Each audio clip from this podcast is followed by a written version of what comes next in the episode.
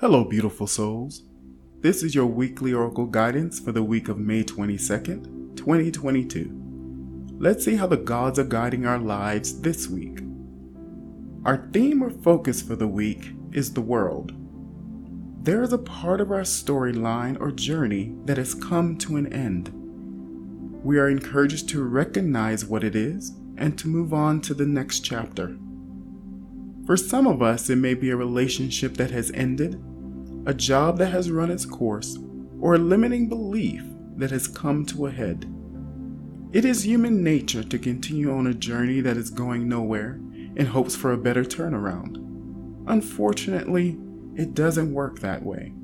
An ending is an ending, and forcing it to continue only brings frustration. The card that crosses our theme is the Hunter. The hunter encourages us to be open and receptive to a new journey that the gods have marked out for each of us.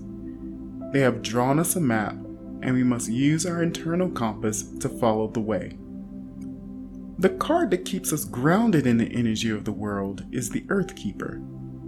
As we traverse this journey of life, we must remember that we are keepers of the sacred, that is, Mother Earth. As we continue to care for her, she will care for us in return. The best outcome that can be achieved when we are in alignment with this week's message is the tree of life.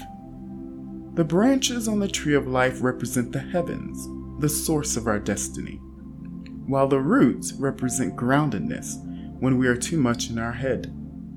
We must find that sweet balance between the above and the below. When we are carried away by daydreams and fantasy, we must connect with our physical selves for grounding. But when we are too grounded and we feel stuck, we need to look to the heavens for guidance and inspiration. Our next right action is the Andean Cross. The Andean Cross prepares us for the world's energy by telling us to let go of trying to make sense of it all and just go with the flow. We won't always have the information we want when starting a new journey. Sometimes it won't make sense at all, but it doesn't need to make sense. Instead, we must step out into the unknown, having faith that the gods are indeed with us. Well, friends, that's it for this week's Oracle guidance. To help you connect with this week's message, I have a couple of journal prompts for you. The first question is what storyline or journey has ended, and why should I let it go? The second question is How can I mentally, physically, and spiritually prepare for my new journey? I encourage you to sit with this week's message with a journal in hand.